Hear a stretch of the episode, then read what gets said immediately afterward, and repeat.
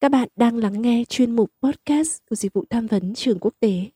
Đến đây, chúng mình cùng nhau học hỏi, chiêm nghiệm và chia sẻ buồn vui trong cuộc sống này. Có thể chúng mình sẽ không giải quyết được mọi vấn đề trên thế giới, nhưng ít nhất chúng mình không cô đơn.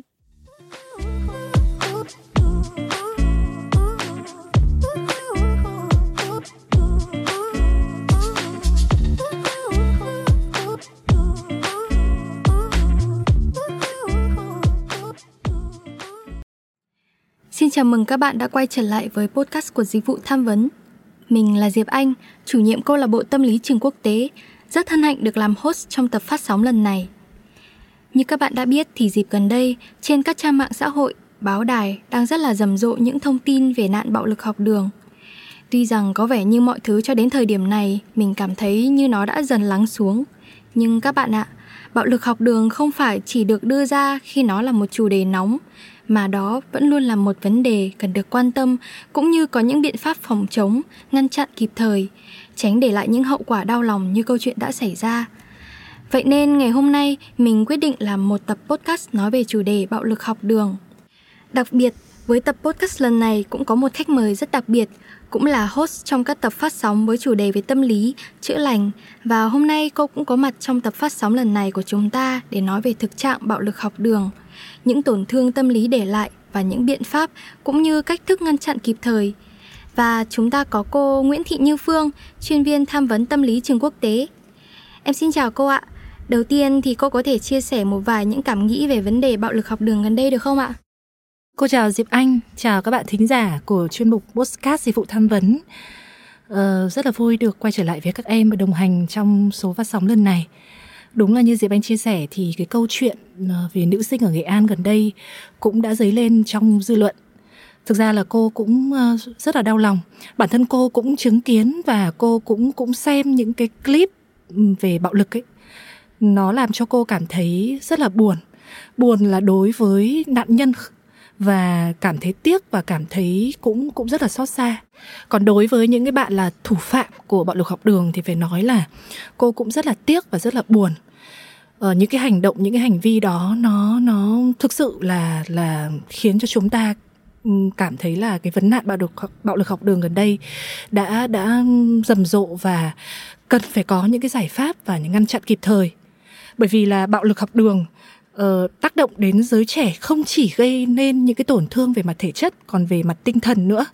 Nó dẫn tới những cái biểu hiện về stress này trầm cảm này tự làm hại bản thân và cái vụ nữ sinh vừa rồi cũng cho thấy là khi mà bế tắc trong cái giải pháp và giải quyết xung đột thì các em đã chọn cái cách là tự kết thúc cái cuộc sống của mình Dạ, đúng như những gì mà cô đã cảm nhận và chia sẻ thì tệ nạn bạo lực học đường đã để lại cho các nạn nhân, thậm chí là cả những người phải chứng kiến gặp phải những tổn thương, ám ảnh và sang chấn về mặt tâm lý. Khi mà ta phải sống và lớn lên với một cái vết sẹo, nỗi đau mà không thể nào chữa lành dễ dàng. Tệ hơn là trong vụ bạo lực học đường vừa rồi thì các bạn học sinh đã phải chọn cách giải thoát đó là kết liễu chính mạng sống của mình khi mà bạn đang ở cái tuổi đẹp nhất, đầy hoài bão và ước vọng nhất. Và em cũng thấy rằng dù các vụ bạo lực học đường nổi lên thì cũng nhanh chóng chìm xuống trong một thời gian rất là ngắn. Ừ. Nhưng nỗi đau của con người thì vẫn còn đó, nhất là những bậc làm cha làm mẹ bất lực khi họ mất đi đứa con của mình chỉ vì là nạn nhân của bạo lực học đường. Đó chính là nỗi đau và nỗi mất mát lớn nhất mà không thể nào diễn tả được bằng lời. Ừ. Vậy trước hết, để đi tìm kiếm phương pháp ngăn chặn bạo lực học đường thì em nghĩ chúng ta cần phải hiểu đúng về khái quát nhất về định nghĩa cũng như là động cơ, nguyên nhân của nó. Ừ, ừ. Vậy thưa cô, dưới góc nhìn của chuyên gia tâm lý thì bạo lực học đường là gì ạ? Ừ, ừ. Thực ra thì bạo lực học đường có những cái hình thức thể hiện rất là đa dạng đúng không? Từ những đánh hội đồng này, bè phái, nói xấu, chấn lột đến bỏ rơi tẩy chay Ờ, theo khoản 5 điều 2 nghị định 80 của chính phủ ấy thì bạo lực học đường là hành vi hành hạ này, ngược đãi này, đánh đập, xâm hại thân thể, sức khỏe, lăng mạ, xúc phạm danh dự nhân phẩm hay là cô lập, xua đuổi và các hành vi cố ý khác gây tổn hại về thể chất tinh thần của người học xảy ra trong các cái cơ sở giáo dục và Diệp Anh biết không, trước nay thì chúng ta đúng không, vẫn quen với những dạng bạo lực học đường mà nó thể hiện một cách là rất là rõ rệt đúng không? Qua hành vi, lời nói và ta gọi đây là bạo lực nóng. nhưng cũng có cũng có một cái dạng bạo lực kín hơn nó khó nhận diện hơn và dường như là chúng ta có thể bỏ qua ờ, đó là không hành động khi cần thiết không đáp ứng các nhu cầu cơ, cơ bản và thể hiện cái sự thiếu trách nhiệm hay còn gọi là bỏ mặc để cô lập ờ, chúng ta gọi là bạo lực lạnh. Ờ, hiện tại bây giờ thì thực ra là bạo lực thể chất giảm nhưng mà bạo lực về vấn đề tinh thần thì tăng lên. Bạo lực trực tiếp thì có xu hướng giảm nhưng mà bạo lực trực tuyến đấy ừ. đúng không? Có xu hướng gia tăng. Vâng thật sự là bạo lực học đường thì không phải chỉ dừng lại ở những cái tác động gây tổn hại đến thân thể như là đánh đập, ngược đãi, bạo hành mà còn rất là nhiều những cái hình thức khác. Ừ. Nhưng mà dù bằng hình thức nào thì cũng đều dẫn đến một cái kết quả cuối cùng đó là làm ừ. tổn hại đến tinh Đúng thần rồi. của nạn nhân. Ừ.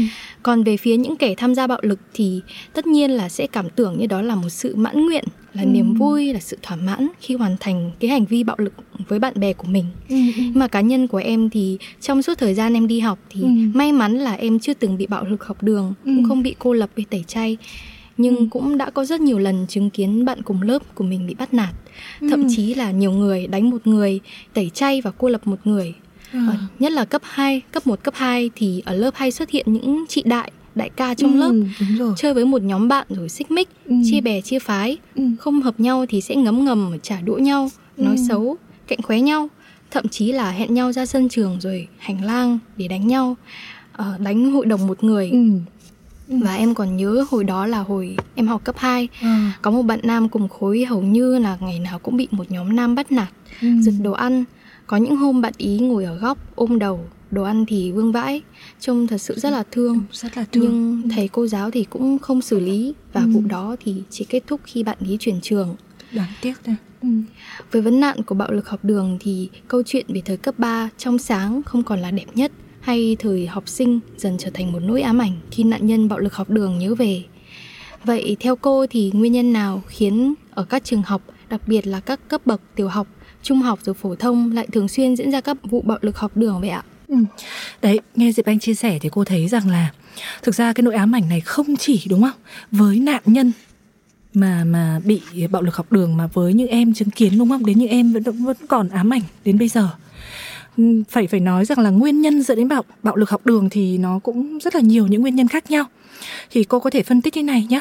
Về mặt cá nhân này những cái bạn trẻ những bạn học sinh sinh viên này thì có những cái kiểm soát hành vi và tự kiềm chế kém ờ, có nghĩa là ở đây là các bạn ấy có những khả năng kém về cái sự tập trung hiếu động dễ bị căng thẳng về mặt xúc cảm và có những cái thái độ và suy nghĩ chống đối xã hội ờ, có thể thấy rằng là các bạn ấy có những hành vi bạo lực trong quá khứ và như chúng ta vẫn nói là những cái đối tượng này dễ là tiếp cận với ma túy đấy hay là ừ. rượu cái chất gây nghiện là rượu và thuốc lá này ừ.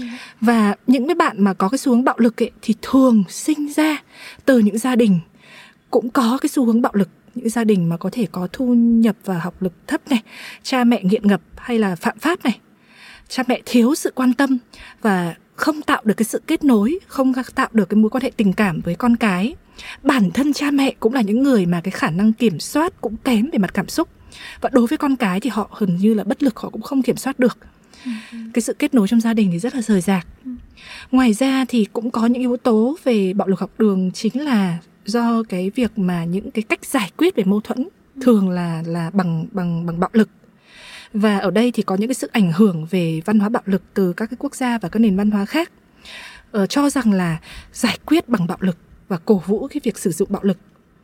Và cái nguyên nhân thứ hai thì như em thấy rằng là cái công nghệ thông tin đúng không? Mạng xã hội hiện tại bây giờ thì bên cạnh cái việc mà nó mang lại rất là nhiều những cái lợi ích thì nó cũng có những những những cái tác động tiêu cực ừ. dẫn đến cái việc là cái tư tưởng và thế giới quan giá trị sống của các bạn trẻ đã đã không được tốt. Mạng xã hội dường như là đã làm lu mờ cái ranh giới đúng sai hay là tốt xấu. Thậm chí thì như cô vừa nói đấy thì người ta coi cái bạo lực như một cái giá trị và hành động chấp nhận được khi một người mà thể hiện một cái sự ấm ức, muốn đòi hỏi quyền lợi của mình. À tôi dùng bạo lực thì chính đáng thôi, bởi vì tôi muốn đòi lại cái quyền lợi của tôi đấy và trong khi thì bạo lực học đường thì thì ngày càng khó bị phát hiện hơn khi mà chúng ta thấy là có thể là như cô vừa nói đúng không ừ. bạo lực có thể là không phải bằng cái việc là rõ ràng bằng hành động mà có thể là nó ngấm ngầm nó không có cái dấu vết thực thể và người ta gọi đấy là có thể bạo lực về trực tuyến đấy uh, bạo lực về tinh thần thì nó không dễ nhận ra ví dụ như là cái việc mà trêu ghẹo này. Hay là nói xấu nhau trên mạng này hay là có thể là bạn bạn một bạn trai tán tỉnh bạn nữ nhưng đôi khi mình mình mình nhìn nhận mình cứ nghĩ rằng đấy là chỉ là cái sự tán tỉnh thôi nhưng mà nó cũng là một cái hành vi mà quá mức là nó là cái vâng. sự bạo lực. Đấy và thậm chí người ta vẫn nói rằng cái bạo lực tinh thần ấy còn còn có khi còn kinh khủng hơn và nó không bị giới hạn về mặt thời gian. Và cái nguyên nhân thứ ba đó có thể nói là cái do cái bệnh thành tích ấy em. Bệnh thành tích thì mình vẫn thấy là khi mà các trường ấy sợ mất điểm thi đua này ờ, bởi vì là trong lớp mà có học sinh đánh nhau ấy bạo lực ừ, thì khi mà mà mà xét thi đua bình xét thi đua thì thì sẽ sẽ sẽ không đạt yêu cầu. Đó do đó là dẫn đến những cái cơ chế hình thức xử phạt còn lòng lẻo chưa nghiêm minh. Ờ, xử lý theo kiểu là giảm nhẹ nên là học sinh không sợ. Mỗi lần va chạm không bị xử lý thì những học sinh cá biệt càng có cơ hội trở thành những anh chị đại mà học sinh khác nhìn thấy là phải né. Nó nó cũng có rất nhiều những nguyên nhân như thế dẫn tới bạo lực học đường dạ vâng ạ các bạn thân mến, chúng ta đang ở trong tập phát sóng podcast về chủ đề bạo lực học đường cùng chuyên gia tâm lý Nguyễn Thị Như Phương. Và để tiếp nối những phần tiếp theo thì chúng ta sẽ cùng nghỉ ngơi trong ít phút bạn nhé.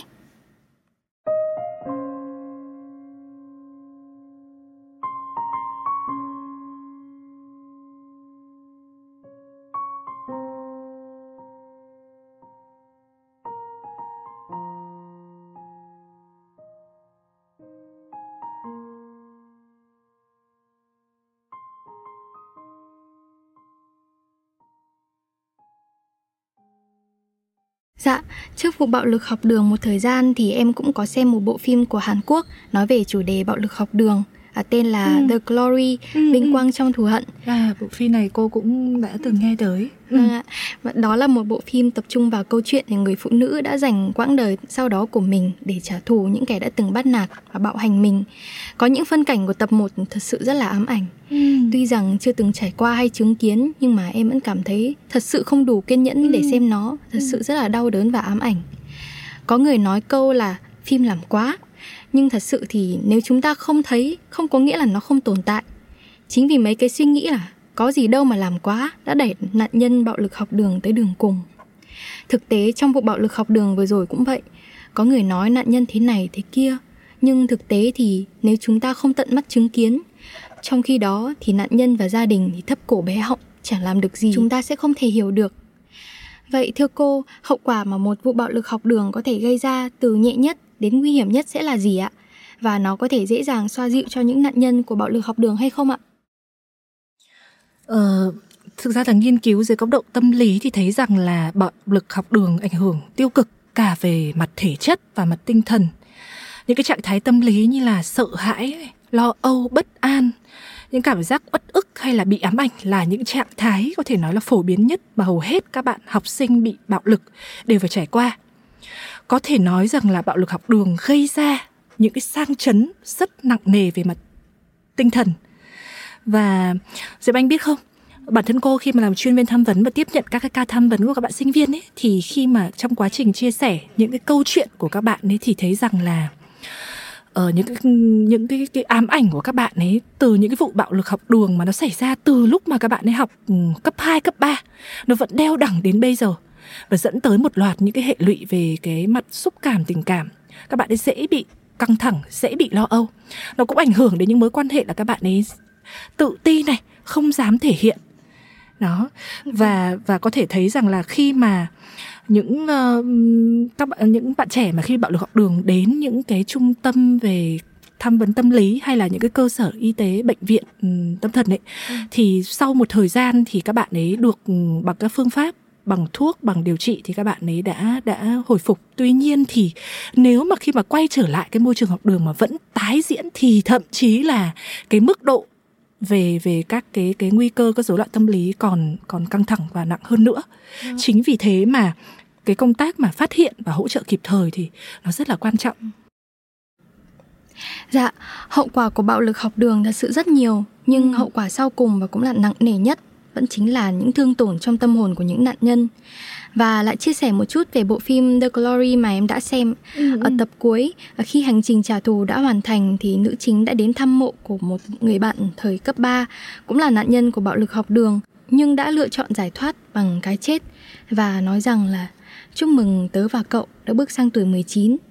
Nghĩa là quãng thời gian từ năm 18 cho đến lúc mà nữ chính 40 thì nỗi đau và những thương tổn mà nạn nhân của bạo lực học đường phải chịu đựng không lúc nào được nguôi ngoai. Và chỉ vì ôm cái nỗi đau đó suốt quãng đường mà họ lớn lên và trưởng thành thì sự an yên và hạnh phúc nơi tâm hồn họ đã gần như vơi cạn, khô cằn và hóa đá. Nhưng trên thực tế thì không phải ai cũng sẵn sàng đứng lên để tự bảo vệ cho chính bản thân mình và không phải ai cũng may mắn để gặp được những người mà họ cùng đứng lên để chống lại bạo lực học đường của họ đến cùng. Vậy thì theo cô, việc ngăn chặn và phòng chống bạo lực học đường cần phải có cần phải giải quyết và có biện pháp triệt để như thế nào ạ? Từng cá nhân từ cha mẹ, nhà trường cho đến các em học sinh thì cần phải có biện pháp ra sao ạ? Ừ. Cô cô vẫn rất là ấn tượng với với cái câu chuyện về bộ phim mà Diệp Anh chia sẻ. Ừ. Đúng là phải nói là qua những bộ phim đó thì mới thấy được rằng là là mọi người mới nhìn thấy được những cái hậu quả rất là nặng nề đúng không? Ừ. Nữ nữ diễn viên chính đấy cái nỗi ám ảnh về về những cái vụ việc bạo lực học đường học đường đấy xảy ra từ lúc mà 18 tuổi đến lúc mà cô ấy 40 tuổi đã là ừ. như thế là 20 năm rồi. Đeo đẳng như thế thì cuộc sống làm sao có hạnh phúc đúng không? Ừ. Nó như là một một một cái cái cái nỗi ám ảnh suốt cái cuộc sống khiến cho cuộc sống vô cùng là nặng nề. Thì uh, quay trở lại với uh, với câu hỏi của Diệp Anh về những cái biện pháp đúng không? Để mà ừ. ngăn chặn bạo lực học đường. Thì cô nghĩ rằng là đây được xem là cái công việc không của riêng ai. Ừ. không phải là của cá nhân hay của nhà trường mà nó là công việc của toàn xã hội. Là trách nhiệm của tất cả các cơ quan chức năng dĩ nhiên ở đây là chúng ta nhấn mạnh đến gia đình và nhà trường ừ. mà phải nói là cô cô cô cô cô thấy cái cái cái nôi gia đình là cái cái nền tảng vô cùng là quan, quan trọng. trọng ừ. bởi vì là khi mà cha mẹ phụ huynh là những cái tấm gương phản chiếu cho con thì ở những cái gia đình mà uh, người cha người mẹ có khả năng thấu cảm có được cái cách cư xử văn minh ấy, Ừ. và và biết chia sẻ biết lắng nghe thì con cái họ cũng cũng ảnh hưởng và cũng có những cái cách cư xử và lối sống như thế. Thì cha mẹ nên dành thời gian để chia sẻ và quan tâm đến con cái. Thì đấy là cái mà cô nghĩ là nền tảng gia đình vô cùng quan trọng. Ừ. đối với những bạn học sinh thì chúng ta cần tích cực rèn luyện về cái kỹ năng sống chấp hành tốt nội quy của trường học tránh xa với bạo lực học đường hay nói không với bạo lực. Có những cái chương trình dạy kỹ năng sống mà thực ra là những chương trình về thực chất để mà dạy các bạn cái cách mà ứng phó với bạo lực học đường như thế nào. Cô lấy một ví dụ như là giả dụ như một bạn mà bị ờ, bạo lực học đường trực tuyến ở trên mạng chẳng hạn, đúng không ạ? Bạn ấy bị tin nhắn bom tin nhắn hàng loạt gây cái chấn động về về tinh thần như thế thì cái cách xử lý thế nào? Cô nghĩ ở đây là không phải cái cách mà chúng ta phản ứng bởi vì khi mà những nạn nhân đó lại phản ứng lại thì vô hình chung cái bạo lực đó sẽ càng căng thẳng hơn. Thì một cái cách thức các bạn có thể lẳng lặng chụp lại chụp lại những hình ảnh đó và có thể là tìm cách để mà chặn chặn những cái cái cái cái, cái tin nhắn như thế và báo cáo lại cho nhà trường và và và những người mà có thể giúp đỡ hỗ trợ bạn ấy. Và một một ngôi trường mà ở đó có cái môi trường học tập tích cực thân thiện thì cần có cái sự đồng hành của nhà trường và của giáo viên. Cần phải xóa bỏ cái bệnh thành tích lại. Bởi vì khi mà còn bệnh thành tích đúng không? Thì chúng ta còn che che đậy. Chúng ta không nhìn thẳng vào sự thật. Và cần có những cái chế tài nội quy xử lý một cách nghiêm minh. Học sinh đúng quy định nó báo cáo những cái việc vi phạm của học sinh để làm sao mà các em biết chấn chỉnh và có những cái biện pháp gian đe kịp thời. Đó.